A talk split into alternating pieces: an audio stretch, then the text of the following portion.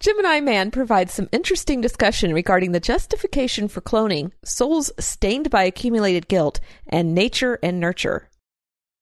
Are you just watching? Episode 97 Gemini Man.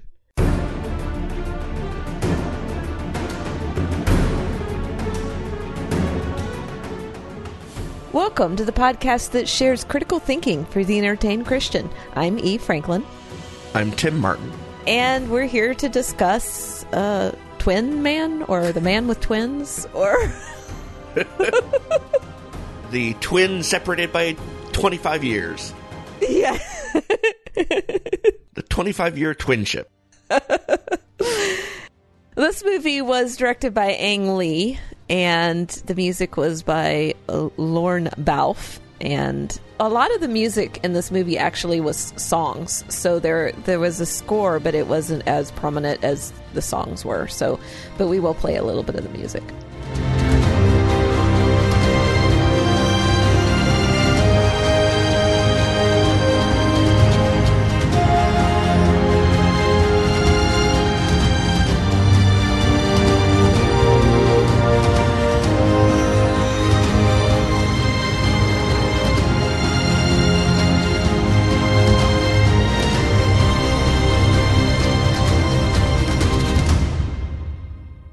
Really didn't notice the music in this one at all. Which yeah, I don't know if that's good or bad. It was there. It, it, there was a lot of um, rock music that that kind of like in transitions and stuff. Mm.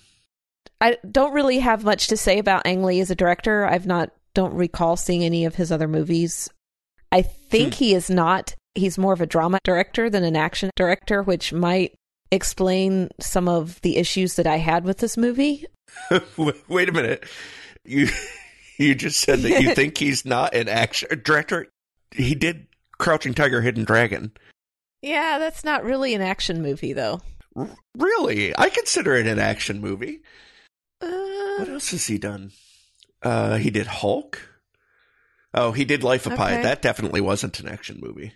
I think most of those are well, the Hulk definitely is a superhero movie, but the like Crouching Tiger, Hidden Dragon, I would call more of a science fiction fantasy drama with action in it. But it, it, the action was not in there for the action; it was more in there for the artistic nature of it. It he seems to, other than the Hulk, I, I've always considered him an action film director, but I want to say this is probably only the third one I've seen, fourth one I've seen from him, maybe. Uh, Crouching Tiger, Hidden Dragon being the first one. So that's what I've always associated him with. Kung Fu movie. And I knew he was uh, Asian, you know, so I probably just, yeah, I probably just made a, a really racist uh, assumption. There. Yeah. Yeah, well, Sense and Sensibility was is a drama. Uh, that wasn't an action film. Drama. Uh, Taking Woodstock, I believe, was a drama. I some of these movies I don't know. I'm assuming Ride with the Devil. I have no clue what that one yeah, is. I don't recognize a lot of them either. Yeah. I don't think he's known. I mean, other than your perception, I don't think he's known for action films. Hmm. This movie had, I think, a little bit of a identity problem where it thought it was an action film, but it tried to be a drama. And there were parts of it where it tried a little too hard to do both, but I'm a little colored in my opinion, so I'll let you. I actually thought this was a good action film. In particular, I really enjoyed the fight scenes. There were non fight scene action stuff, like, you know, the, the whole motorcycle chase and, and stuff like that, but most of that was already trailer fodder. Mm-hmm. We saw it in the trailers and everything. But I thought the the fight scenes, particularly between Henry and Junior, were spectacularly well done and very visceral. Very, they felt very real to me. At one point, they're fighting down in the dirt in the catacombs, and and it just devolves into an out and out high school wrestling match. well, one thing you you can say about them is they were very crisp because of the the way they filmed the movie in a higher frame rate. So. Yeah action didn't blur out. You could actually see all the detail. And typical frame rate movies, you know, when they're moving really fast, it just turns into blurs. And Yep. so it can be really messy. And on the big screen, you know, that clean, crisp uh, action where you can discern every move is, is really spectacular. It's a lot of people I'd read about. They went to see the movie specifically because of the frame rate, the 120 frames per second that he that he filmed it in. hmm Yeah, and I went to see it with two young men that I work with, and they they were uh, both basically going to see the the high definition fight Oh, scenes, and Okay. they were both very uninspired by the movie, and so I think that their reactions kind of maybe has painted in mine a little bit because I I felt disconnected in the movie. I felt like there was some major plot holes um, Oh, and some yeah. scientific plot holes that were glaring. Um, there was too much bouncing around. It was like the protagonists. We saw them actually getting sort of leaving point A anyway, and then they're suddenly in point B. But the the antagonist uh, or Junior, it, he's not really. He's partially the antagonist and partially part of the protagonist. He kind of changes camps halfway He's through he's a redemptive character.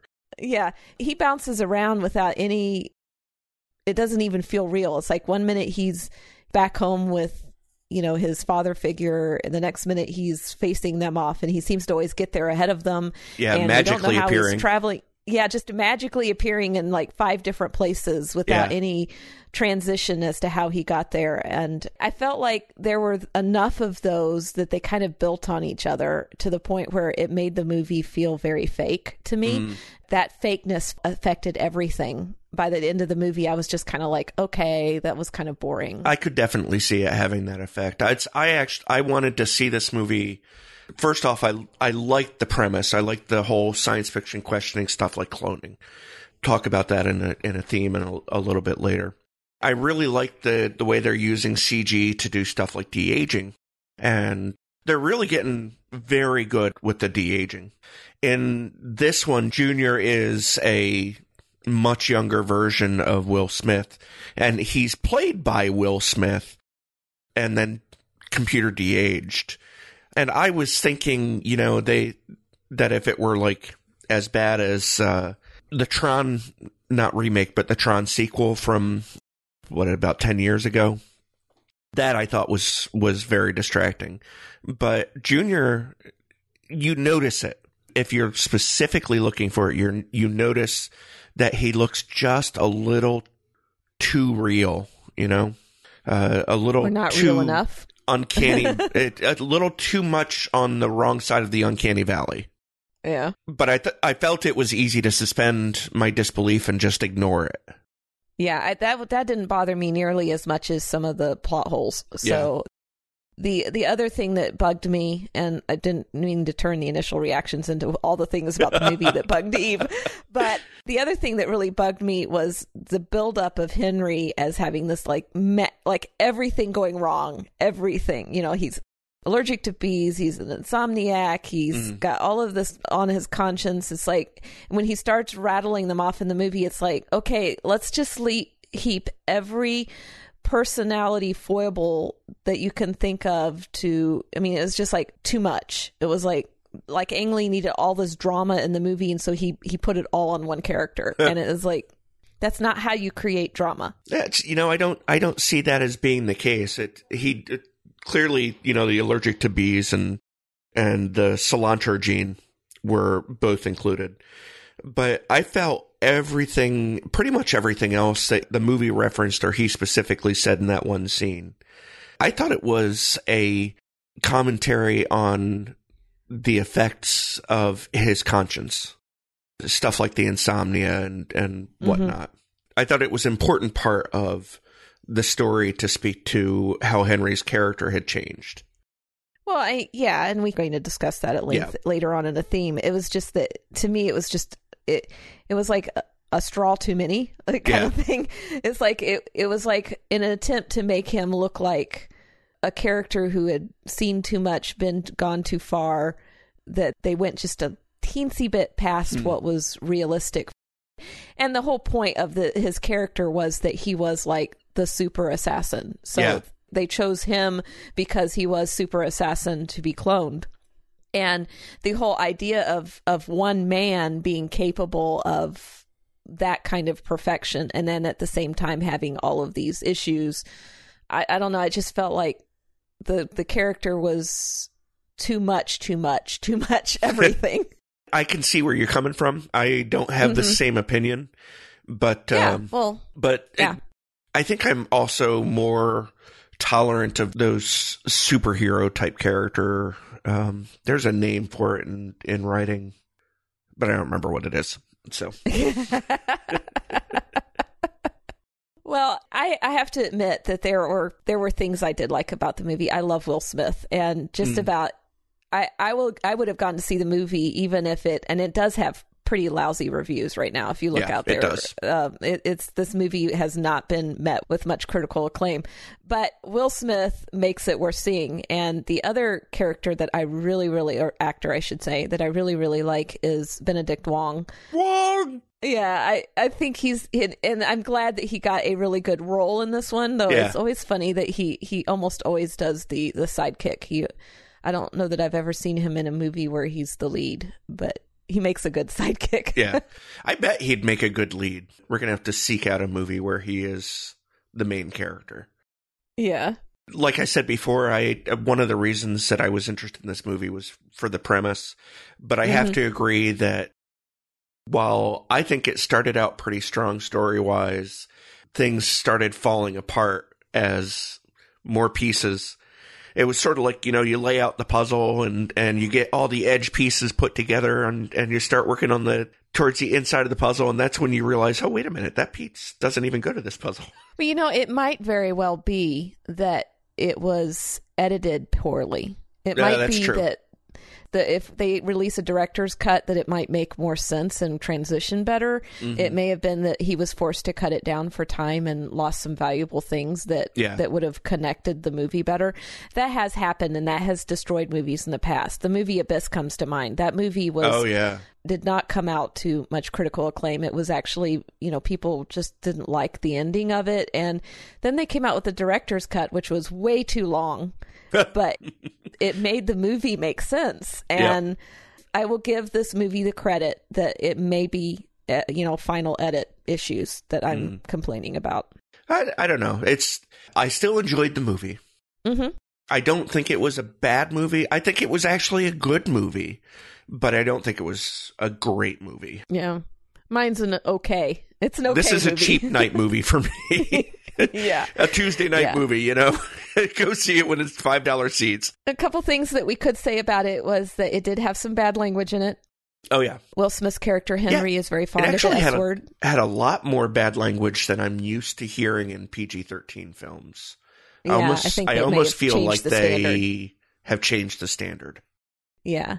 Well, they didn't use the F word as much. It was the S word. And s- word Yeah. seems to be getting a little bit more accepted. Mhm. Uh, I think if I remember reading it when we were talking about The Martian, um, they said that you, you're only allowed, I think, like two F words before Yeah. it bumps it into I R. remember. So, yeah, so that there there are certain you know contexts of words and stuff that that cause the rating so and we saw this in peanut butter falcon as well there was some bad Mhm. language in that one so it it seems to be coming uh more acceptable to throw in those words yeah. It's a shame. there wasn't a sex scene in this movie so that was a plus there was that scene where Danny had to get uh, undressed to prove that she wasn't wearing a wire. yeah But even that was just down to relatively modest underwear.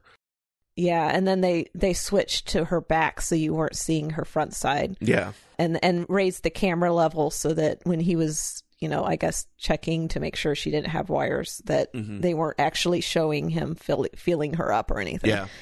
so they they did that in a fairly modest way it for the most part the movie was mostly clean so i Mhm. don't know that that would be an issue not to see it other than you know the bad words which if you want to get a count of the bad words i recommend that you check uh, pluggedin.com review to get Yeah. that Even the violence wasn't all that bloody. yeah All right. So, Well- uh, shall we uh, sound the spoiler alarm at this point? Yeah, sure. Let's do that.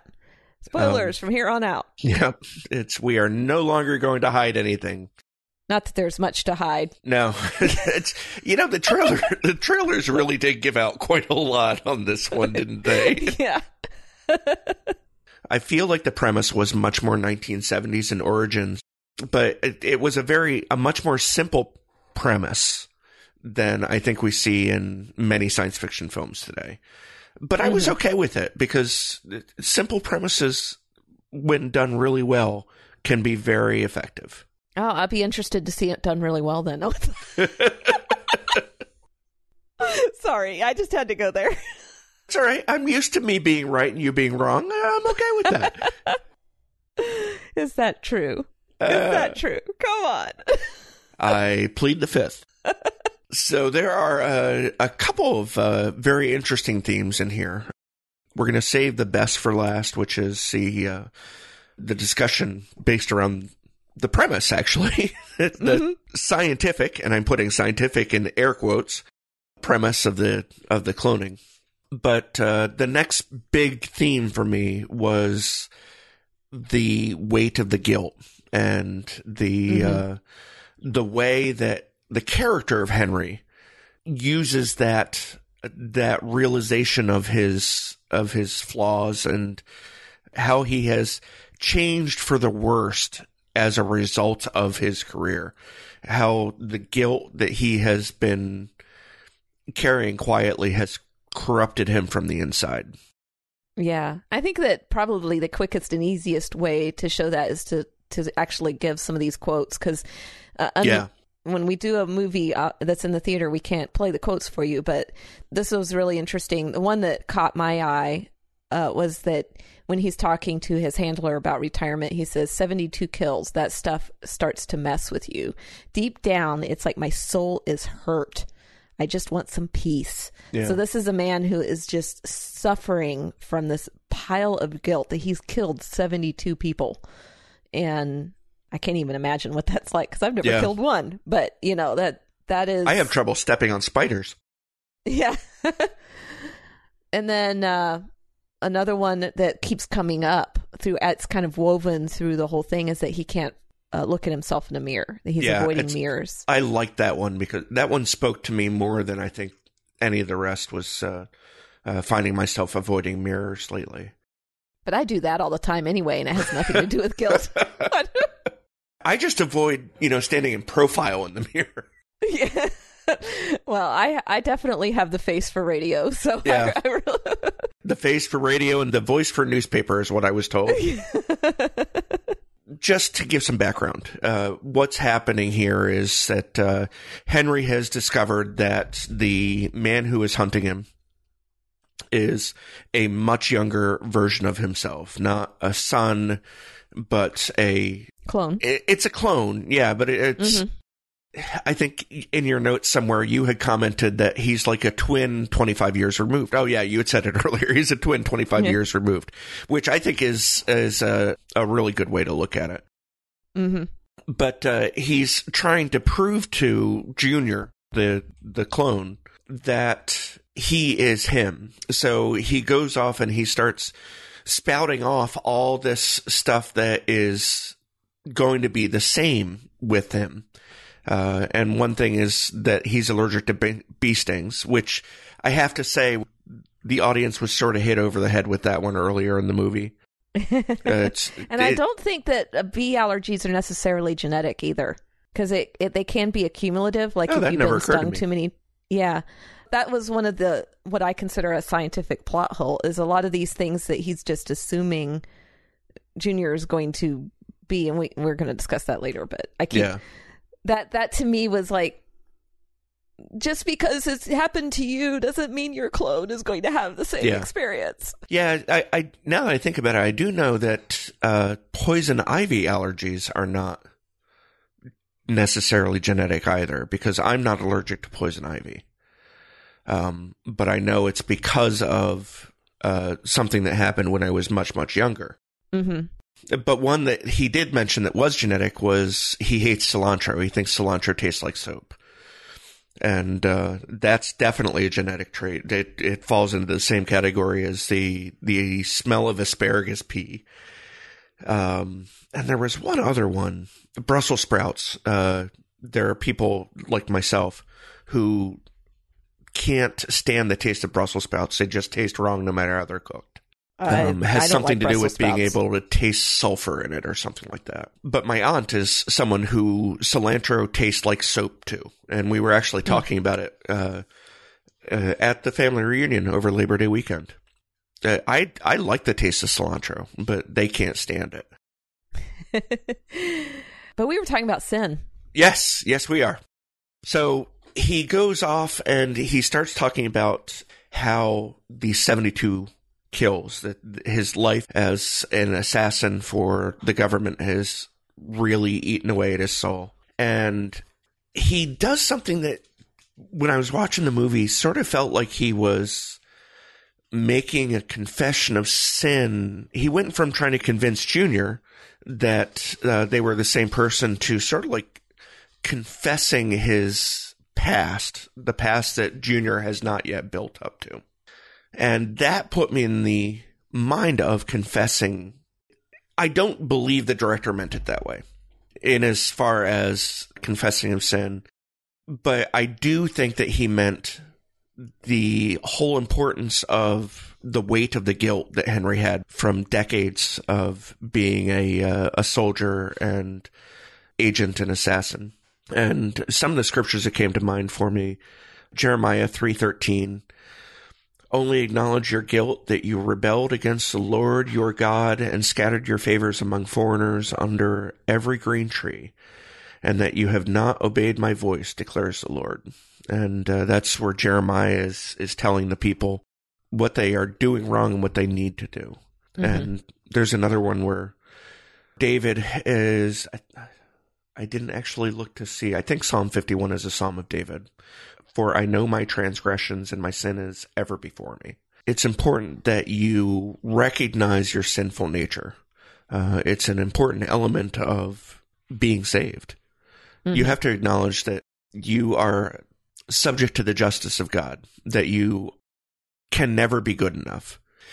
I feel like Henry has come to that level where he has come to an understanding about how flawed he is. And he just needs to take the next step and realize who he has sinned against. Yeah, I think that, you know, the concept of him confessing his sin, I don't think he sees it necessarily as sin, but as, you know, just an accumulation of guilt. I, I, I don't know that he equates the guilt with an actual sin there. Mm-hmm. I think it's just, you know, I know that what I'm doing, he has a conscience basically. He's he's acknowledging the fact that he's human and he has a conscience. And that is is important because that's what hinges the the whole underlying context of creating the perfect soldier is, you know, creating somebody who has his skills without his pain.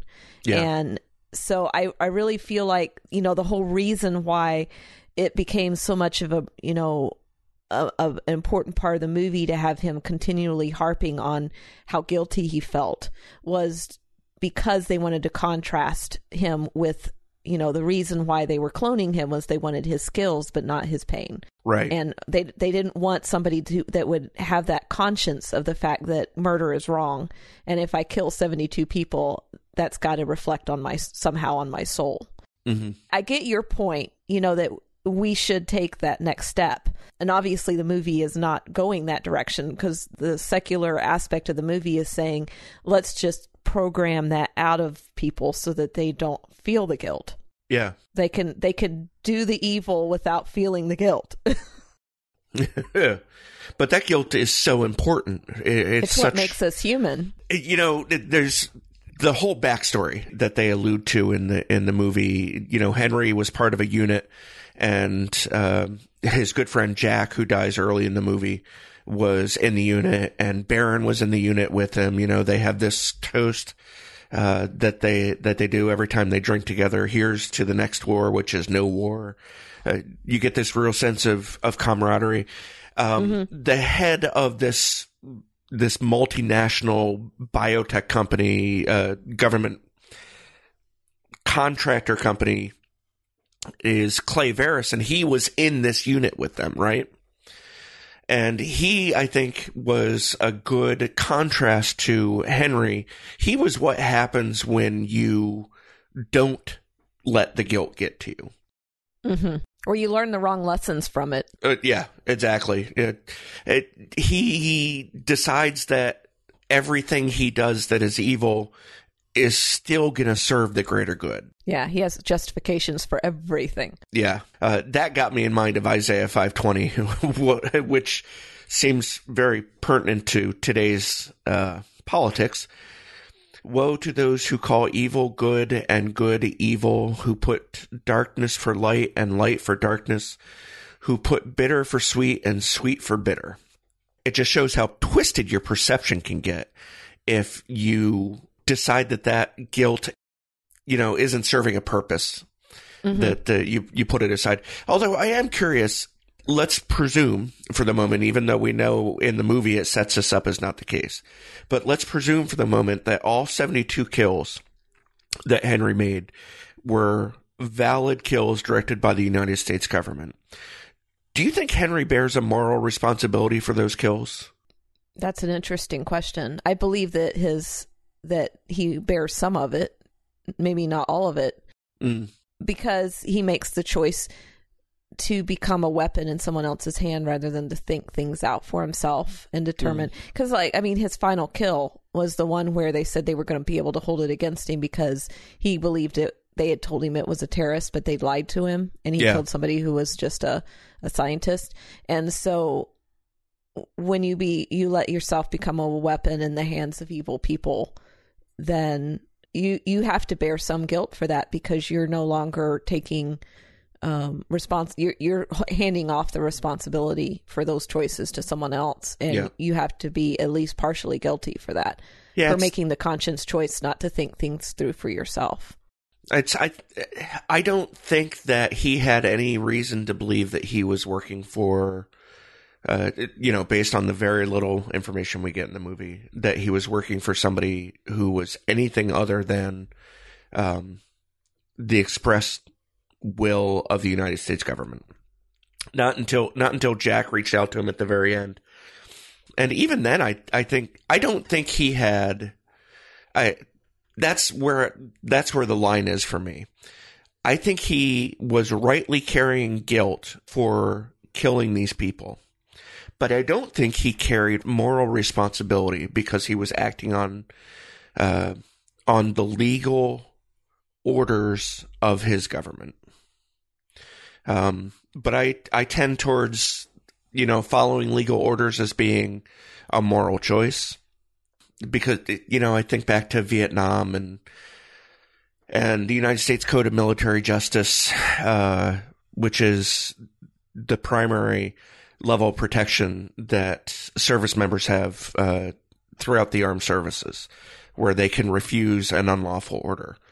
Right. But if the order is lawful, then they're taking the amoral choice or they're um, they're breaking the law rather by uh, not following a lawful order.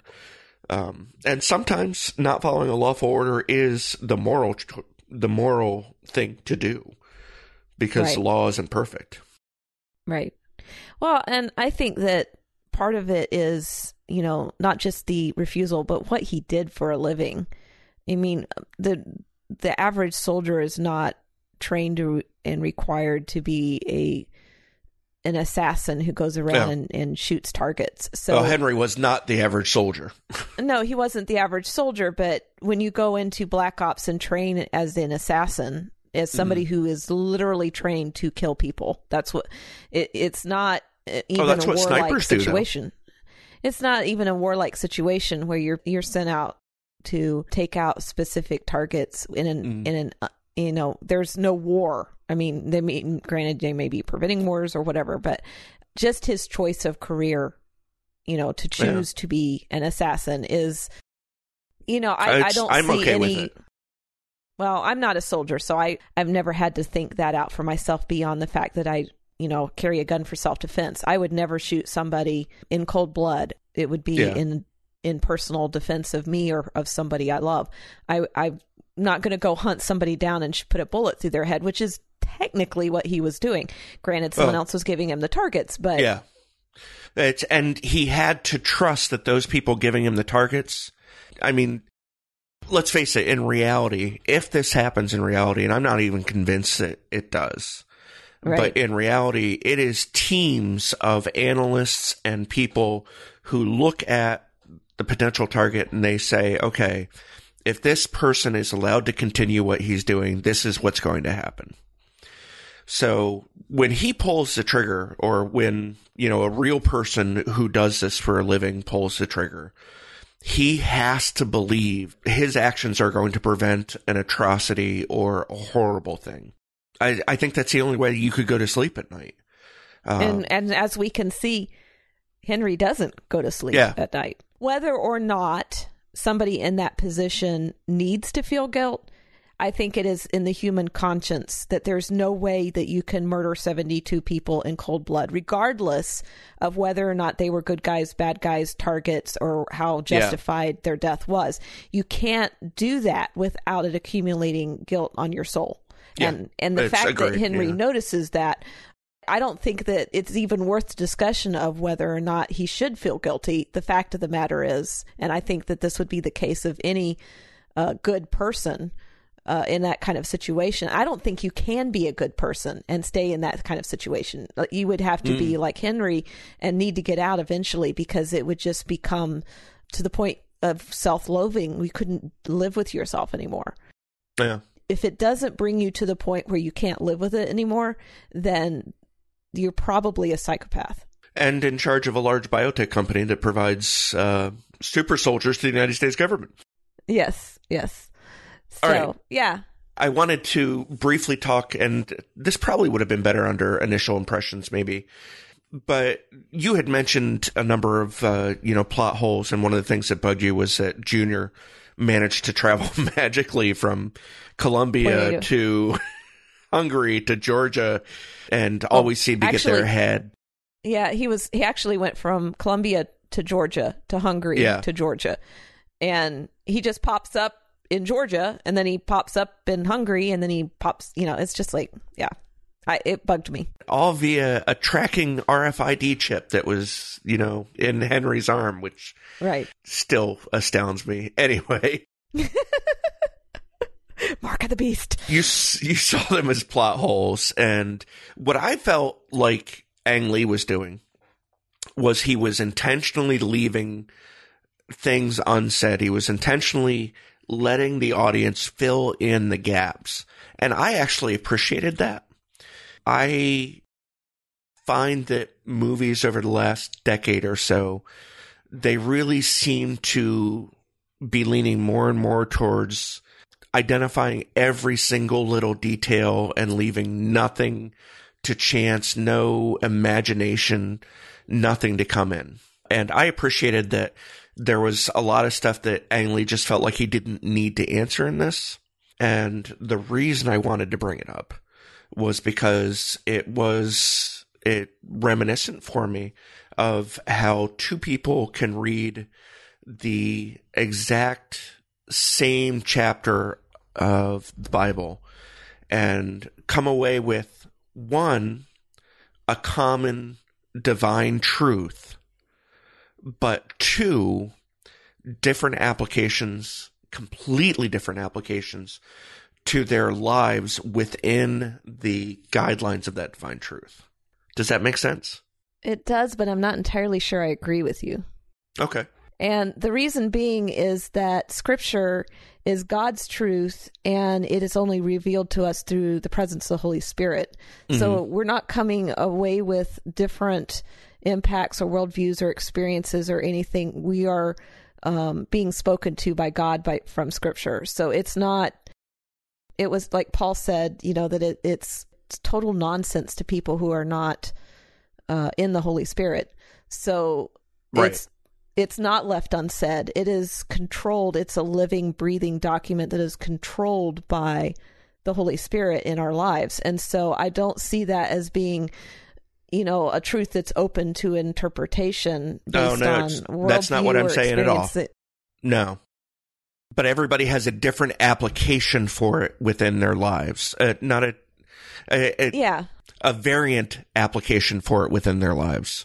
right. But I don't think that's reading scripture differently or filling in details that aren't there. I think that's just you know, No. prac- practical knowledge of how you know X, Y, or Z verse works in X, Y, and Z's life. You know, as Mm-hmm. I don't know that it's a good combination with a director who leaves a lot of holes in his story that he's expecting again, people I, I don't think in. they were whole. Well, it, I, there were definitely some holes, but I, I don't think they were all holes. Um, I, I think it was as much for me frustration over directors who don't leave anything to the imagination.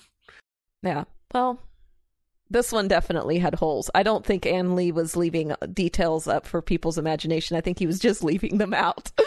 Uh, I think there may have been both. I don't know that we're going to agree on that, so we can move on. Yeah. Moving on, that's fine. yeah. We, your next theme, and I think that the next two themes are going to go hand in hand because I think Yep. they're they're one and the same, just slight, you know, like two ends of the same bone kind of thing. Uh, The Imago Dei, which is the image of God, it's just a fancy way of saying, you know, Yeah. in Genesis it says that we were created Latin. in the yeah, we were created in the image of God, and there's a lot of ethics involved with the whole concept of cloning because uh, we believe as pro-life Christians, and I know I can say that because you and I agree on the abortion issue Oh, yeah. that that we are human, we are created in the image of God from the moment of conception. We are genetically unique individuals who are actual personages from conception even if we aren't viable and are not can't live outside our mom's womb we are still Yeah. We are still unique individuals in the eyes of God, and He created us for a purpose and to follow His will and to bring Him glory. With that said, when you bring cloning into the argument, you end up with this whole idea of people as tools, as As man's own creation. yeah, as man's own creation that you can uh, discard with as ever you please, uh, Yeah. kind of idea.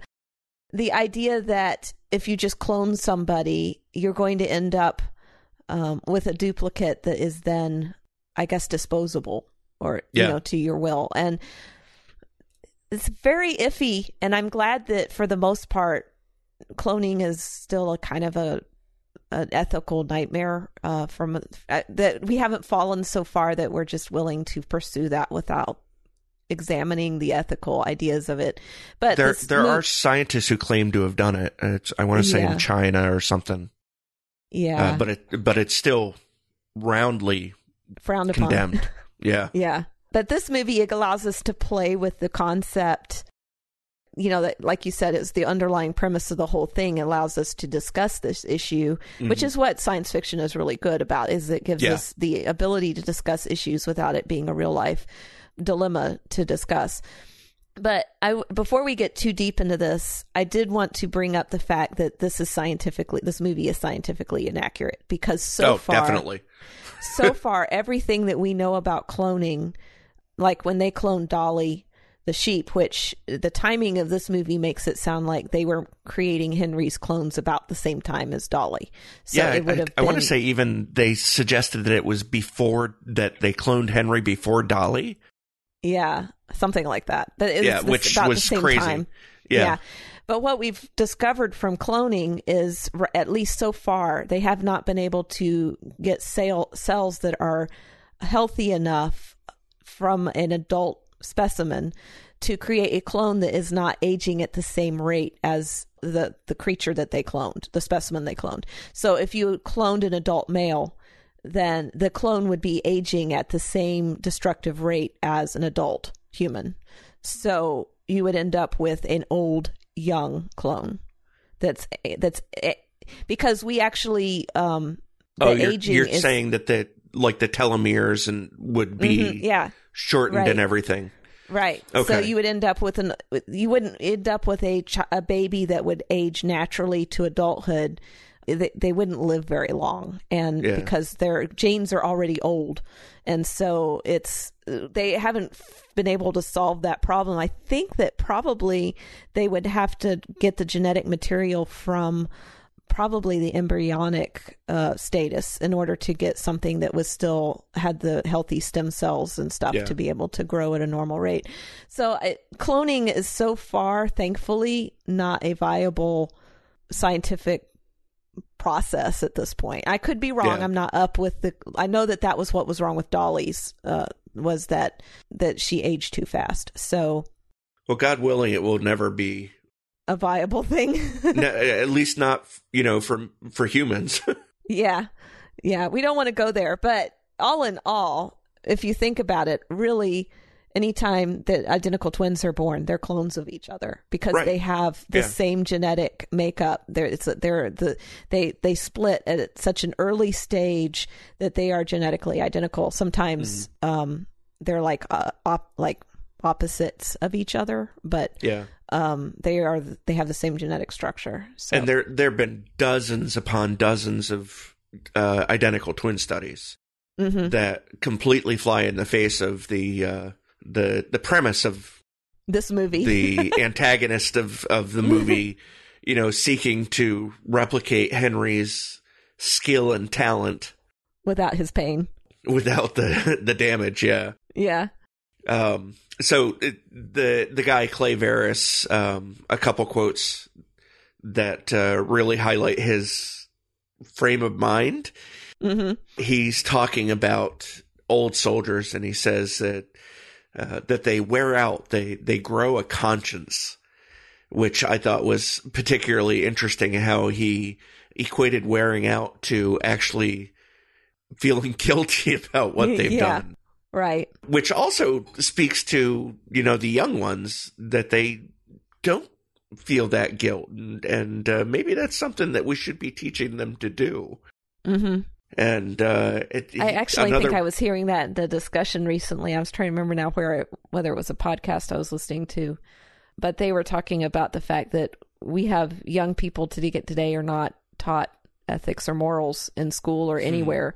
And so it's because we have such a, a low regard for ethics that we have people, uh, you know, who are being raised to just be disrespectful and yeah no moral absolutes we can't There's teach no- them yeah. anymore we can't teach moral absolutes anymore. And so we have a whole generation, maybe even two generations now, who have been raised with no ethical or moral concerns. And so, and it has, and it's a problem when you, when you see the disrespectfulness and the lack of, of care and, uh, they care about the wrong things instead of the right things. And it's just, it, we are raising a younger generation. We've deprogrammed them um, Yeah. from a conscience and an, an ethic moral, ethical morality, and it's sad.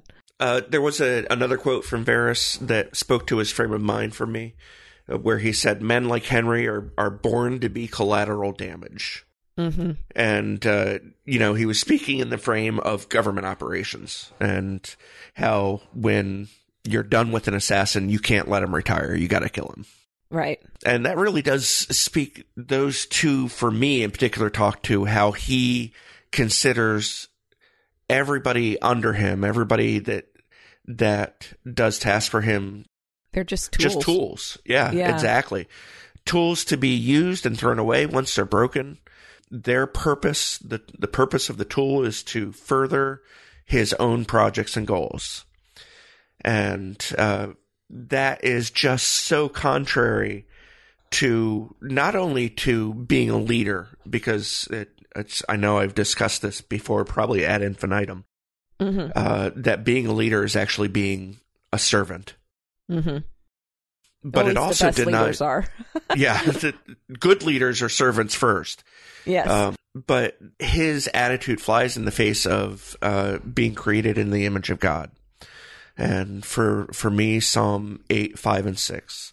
Yet you have made him a little lower than the heavenly beings and crowned him with glory and honor. You have given, given him dominion over the works of your hands. You have put all things under his feet. And when Verris considers people this way, he is trying to take away that divine right, that divine proclamation of the position of man on the planet. Mhm. And that bugs me. Uh, and Clay Verris, you know, he's fictional, but Right. there are people out there. I have worked for some. There's a lot of them in our government, unfortunately. yeah. Yeah. It- they could easily believe any of this. Yeah. Yeah. And it's sad because that's that's where the sinful corrupted soul goes because it's Mhm. all it, it all becomes a selfish endeavor. You're always going for the thing that makes you uh, that brings you the best and Yeah. you think of yourself first and nobody else and you put people like that in power and and everybody else becomes a tool to their desire for for control and for power for money wealth whatever it is they'll step on anybody to get it because they have no ethics no morals and no godly conscience Even when they think they're doing it for the right reason. I mean, you take an unsaved billionaire who who donates millions and millions of dollars a year to charitable causes. hmm He's still not doing it for the right reasons. He cannot Yeah. do it for the right reasons. It is impossible yeah without the Holy Spirit within his within his soul. Mhm. Right. One of the things that had he had said that really brought out to me was when he was justifying his idea for cloning armies, and he, he said that, and I'm paraphrasing because I didn't get the whole all the quotes down, but he he claimed he wanted to make the world safer uh, because he could use program clones to fight wars so that families wouldn't lose their sons, and veterans didn't come home with PTSD and so he would just edit out all of those emotions and grow soldiers in a vat you know and and send them out to fight the wars and we and it would the world would be safer and people wouldn't have to grieve over their soldiers and Yeah. he, that was his justification but when i when i picture that in my head i'm like that would turn war into Oh. what that would turn war into is just because the whole point of fighting a war is because that you you're fighting for something you believe in. Yeah. and there there's a an essence of the objective is overwhelming to the point where you can live with it with your conscience of it's worth the human cost because of the the objective is worth doing. But if you mm-hmm. all you have is toy soldiers that you're playing with that don't have a conscience that there's no impact to losing one then war becomes a game of chess in which the pawns mean nothing and the human cost becomes you, I don't I, it's really hard to put into words but Yeah. I hear you. that, that picture of- the world that would be where we no longer cared about our soldiers I, I don't want to live in that world no matter Yeah. how safe it might be and I don't think it would be safe personally You know, it's I I want to say that the the idea of editing out emotions hmm and conscience like that is just too far beyond reality to be feasible. But you know, we live in a fallen world and we have people in both in history and in in present who are incapable of feeling emotions. Well, I Um, mean, we're like I just said earlier, we can do it just as a matter of education. It doesn't have to be something you breed out of people Yeah. from a genetic standpoint. All you have to do is raise them a certain way, and you know you end up with that anyway. I mean, you, if you withhold a good upbringing that teaches them respect and ethics and morals and all of that stuff, that isn't something that you get genetically. That's something that you get from your environment. It's. I think. I think there is a potential for genetic uh, component there, but I, I think you're right. I think it is primarily a nurture rather than nature. Which, There's a show on right now called Prodigal Son. Hmm Uh, It's. I watched the first episode of it. It was terrible. I mean, I, I could I couldn't even finish the first episode. But the premise is that it's the son of a serial killer who is now working for the FBI. hmm and it- I I don't know that that's actually the case, but there there may be a genetic element to it. I don't know, um, but I think yeah, I think it is. I think it is entirely environment and, and how you're raised. Yeah. Well, and definitely the the sin curse makes us bad people to start with. So Yeah. any kind of environment that teaches us how to hedge our bets, I guess, on our own sinful nature is useful in that it it teaches us to to push beyond that initial sinful instinct that we all mm-hmm. have. And so I think that basically environment or the nurture would override what we are naturally.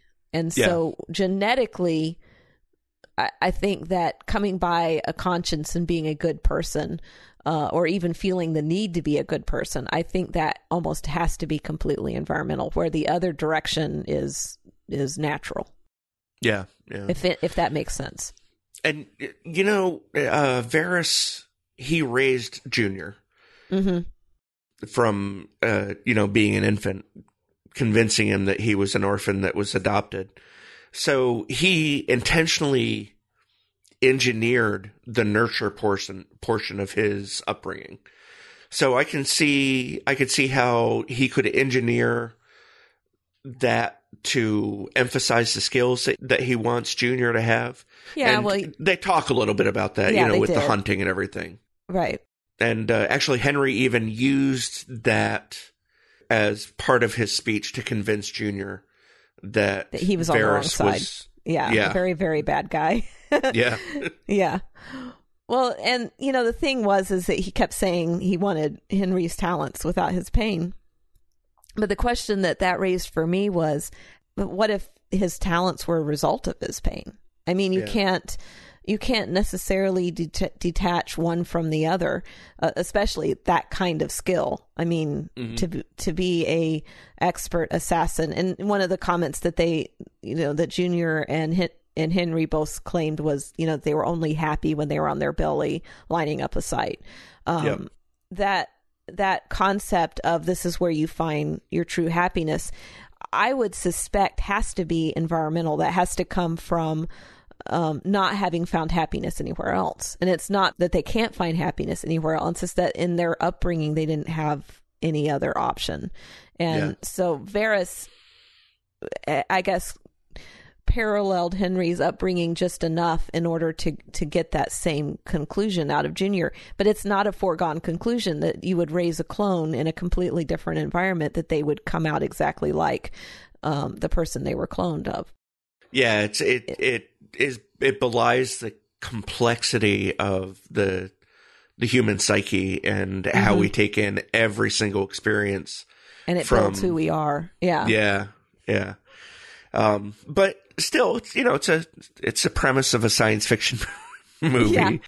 Yeah. I think that it, from that aspect, though, I think they were saying something about humanity that I think was definitely scientifically false, but I think it's biblically false as well. And Yeah. uh, the idea that we are what we what our genes tell us to be um, it takes us back to that whole concept social concept now is that you're born that way and you just have to live with it and Yep. the rest of the world is just going to have to live with the fact that you're born that way and there's no room in there for grace there's no room for uh for redemption and there's no room for I guess turning your life around and going a different direction. And and that's what you see Henry wanting to do. And it's interesting to me that at the end of the movie where they try and wrap it up and everybody lives happily ever after, Yeah. that it's that it's um, Junior who is making the change for the better, not Henry. And though Henry is saying that he can look in, he's starting to be able to look in the mirror again. It's it's Junior who is going to make the world a better. He's going to go out and do something good. And Yeah. so I I felt that was it was kind of like they were saying that Henry was going to have a different he was going to get to relive his life a different direction through Junior. That was Vicariously. vicariously, yeah. Yeah. Um, I do that with my kids. yeah. Well, and that's that's true. That's how I think parents do that a lot through their children. It's like we and there was actually the statement in the movie where uh near it was right there at the end where they were haggling over what Junior was going to major in in college. And, oh yeah, yeah. and and uh and Henry made the comment, "Well, you don't want to go, you don't want to do that." And he says, "Well, why not?" He says, "I already tried that. You try this, you know." And he says, I, I already made that mistake, so you don't have to Oh, make yeah. it. Yeah, yeah. So, And- um, but I want to make I want to make the make mistakes my- too. I want to make my some of those mistakes myself. So there, Yeah. yeah. there was that that idea that I've already been there, I've already done that. I can already tell you, and we do that with our kids all the time. And I don't Oh, yeah. have children, but I've I've taught children in in church, and I keep trying to get them to, you know, don't do that. I've made that mistake already. You don't want to go that way. Learn from my mistakes. Don't do that. And so there is a little bit of that in the movie, which I thought was good. I, that was about the only part of that relationship that I liked, but it it was that whole concept that you end up being the same person because your genes make you that way and that was definitely what they were implying throughout Yeah. the movie it just doesn't fit what, with what we know about dna and the fact that we know that nurture plays so much uh, is such a strong aspect of who kids grow up to be. And if we lose track of the importance of nurture, then we will end up with de-emphasizing it or even taking we're seeing it more and more where the state is taking more and more responsibility for children. Hmm and parents are taking less of the burden. Um, and they should be raising their kids, actively raising their kids. And if the state is trying to take your kids away from you through indoctrination in school or whatever, you need to be in control of that. You can't just step back and say, well, the government's going to do it. I don't have to. Uh, because Exactly.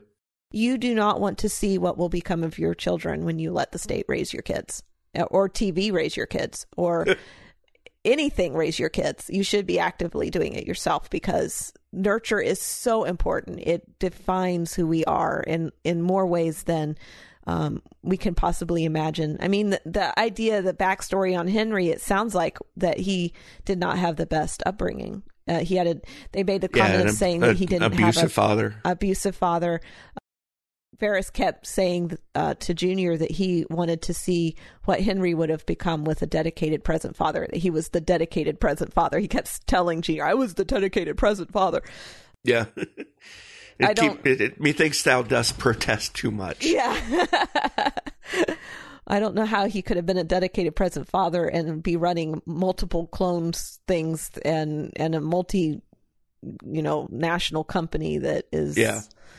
I don't know how present he actually was, but Drop I thought he everything and run to Washington to uh, to handle a rogue agent. yeah. If I had to put a, a percentage on it, in reality, I would say it's like ninety eight percent nurture and two percent nature. well, I uh, and even that, I'm thinking maybe it should be less nature. yeah. there are genetic problems that cancer is one that runs in families and hmm you know heart disease and everything and that that informs how we how we live and how we develop but uh not anywhere near as much as as They seem to imply in this movie yeah that, exactly that that you could just walk up to a clone of yourself and say, "You have problems with this, and you have problems with this, and you have problems with this, and you have problems with this, and you're just like this, and you do this, and you do this, and this has happened to you, and this happened to you." You can't do that because everybody's experience is different. Yeah And it doesn't matter. I mean, you can take two identical twins born of the same mother at the same time and raised separately, and they are completely different people Mhm. because how many nurture- identical twins are born of different mothers just out of curiosity I'm thinking from the standpoint of cloning because you, you technically cloning is creating a twin. So it true very true thankfully, hopefully that there isn't some secret project going on somewhere where they're actually managing to do this. I'm really praying they haven't because it does it in my mind a clone would be a human person because they are uh, they are as a unique a genetic arrangement as a twin would be a, Mhm.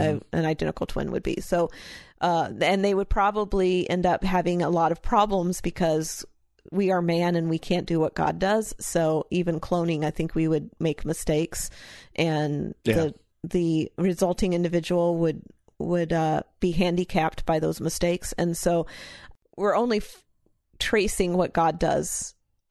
it's it, you know what even if they came out perfect it, we would still be called to treat them with love Yeah, it would Um, still be the, in the the, exact same way we would treat any other person the same way we want to be treated Right, exactly. And I think that comes you know, this this comes with the debate of you know, in, in vitro fertilization, where we Yeah. end up with uh, embryos who are never brought to life um, through development, frozen embryos, and I I think that's a real a real conflict of interest for Christians, and I and I know a lot of Christians struggle with that when they are uh, un- incapable of having children. You know, to go into this program and have you know a hundred embryos created, or however many. I don't even know how many they create, but Yeah. Uh, I know a It- lot of it's a real concern. it is a real concern because you you are not just discarding tissue there. You are discarding a a legitimate human being who has been conceived and uh, maybe conceived outside of the mother but they're still uh, conceived. And so uh, and I do believe there was a story maybe a two or three years back that they are working on a artificial womb and having a good results with it which would be Uh, that'd be good. it would be an interesting uh, thought. I know they're probably thinking of it more of a standpoint of being able to grow, cl- you know, clones or something like that. But if Mm-hmm. if something were to happen to a mother where she could not carry her child to term and for her reason and not for the child's reason, then they could Yeah. deliver the baby and put it in an artificial womb and bring it to full term. I think that that kind of thing is is a really great idea. It's very interesting. I'm going going a little bit off on a bunny trail here, but I was just there was this debate that rose on Twitter today. Um, there was a screaming liberal, can't call her anything else, who she made the comment and I'm going to have to take the language out of it. A fetus is not a baby. A fetus is not an unborn or a preborn baby or child. If your goal is to legislate medical care, you have to use medical terminology, and I will effing call you out each time and every time. So, um, her name is Jennifer Gunter, and it created this massive discussion going on on Twitter. I read it for quite a ways. And I, it came up because Ben Shapiro had twi- tweeted back the actual definition of fetus, which is, believe it or not, a preborn baby. So, Mm. any dictionary you turn to says that a fetus is a preborn baby. So, I don't know where she gets her idea that that's not what a fetus is. But it brings up that whole terminology of one of the comments that I saw come in was until you can find a way to bring a, a fetus to maturity um, outside of a mother's womb, then it's not. This was a progressive who had posted it, something to Yeah. the order of um, that you have no right to say what a woman should, whether a woman could get rid of it or not. And to me, I think an artificial womb is a great idea because it would provide life for babies that wouldn't otherwise be brought to term.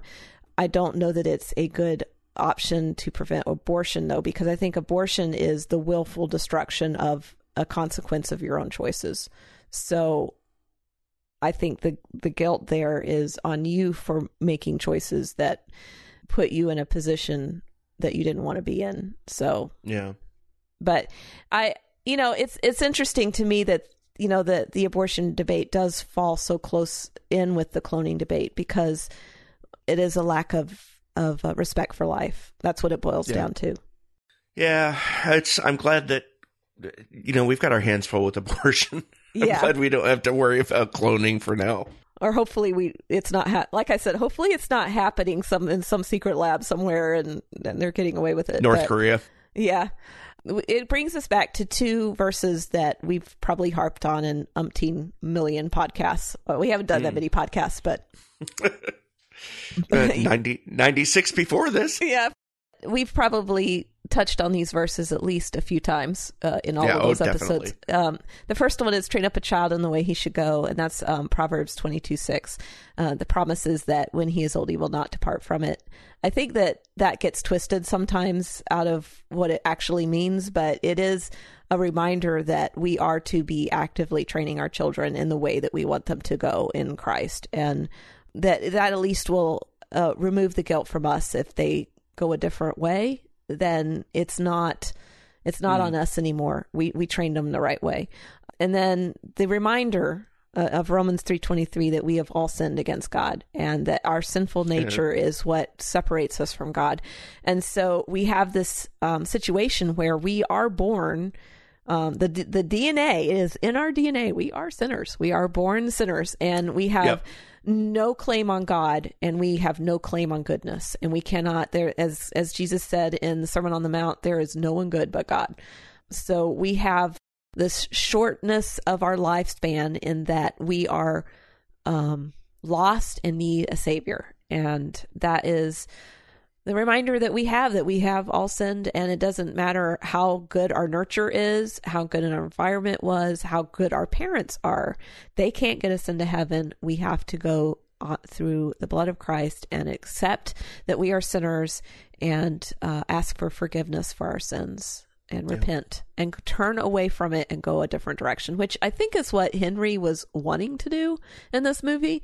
Uh, we get the feeling, yeah. we go back to that first quote that I gave um, that deep down his soul, he feels like his soul is hurt and he just wants some peace. And that's where we find our peace. Just missing that one piece, you know, that, that God shaped piece. Mm-hmm. Yes, the God shaped piece. Yeah. So there is probably a few more things we could talk about in this movie. I, I know that there's some government stuff in there if we wanted to go political. There's, you know, corruption and yeah. all kinds of yeah. stuff in there that we could talk about. There's one thing that could probably even tag this down is at the end was, you know, that whole concept of Henry trying to prevent Junior from making decisions in which he prevented Junior from killing Verris and killed him himself. And yeah. I think that that was his first step to saying, you know, you don't want to grow up the way I, you don't want the experiences I've had. Let me protect you from them. And, yeah, it's, it, that's exactly what he was doing. He was yeah protecting Junior. Yeah, because Verris Verris needed to go.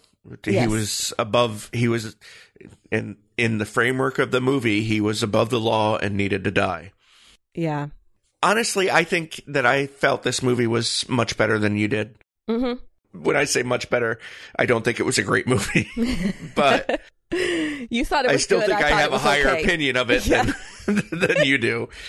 Um, I'd be interested in if anybody else had seen the movie, what their general thoughts were, if they thought it was an okay movie, or if, or if you know they they walked out or whatever. Yeah. Yeah, which it sounds like a lot of people were not very happy with this movie, so it's yeah. it's not getting the best reviews, and which could actually affect our listenership on this on this episode. People not going to see it, but um, mm. uh, if if you have listened to our podcast and haven't seen the movie yet, it might be worth you know getting it in a DVD, like checking out of the library, maybe. yeah, yeah. Don't spend a lot of money on don't this one. Spend a lot of money on it. Yeah. But you can comment on the show notes, which will be at areyoujustwatching.com slash 97. The Facebook group you can find at areyoujustwatching.com slash community, or you can just look for us on Facebook. Uh, you can send your emails to feedback at areyoujustwatching.com, or you can call us and leave a voicemail at 513-818-2959. And of course, you can follow us on Twitter. I am at Twitter at eFranklin. And I am at Rencheple, R E N C H E P L E. And we would love for you to subscribe, rate, and review us on Apple Podcasts or wherever you get your podcasts. And I will also um, ask that you consider supporting us on Patreon. It's um, we only we're down to three supporters now, and I mm. they're they're uh, diehards, and I really appreciate their support. Craig Hardy, uh, Stephen Brown II, and Peter Chapman. Uh, I just really, really appreciate the fact that they have stuck with us for so long and continue to support us. Thank you, gentlemen, so much. Um, we really would appreciate for more patrons to step up and help us cover the costs. Uh, it doesn't have to be a large gift. Um, you know, yeah, two dollars, five dollars, whatever you can give. A couple um, dollars a month would be helpful, even. Yeah, yeah. It all adds up. It uh, it does add up, believe it or not. Uh, and um, so just really appreciate uh, those who, that are supporting us and we would love to get your feedback. So j- just because we we rattle this off at the end of, of every episode doesn't mean that it's automatic for us. We are actually active in our community on facebook and we would love to interact with you and talk with you and get your feedback. So please come join us. I'm e. Franklin. I'm tim martin. And don't just watch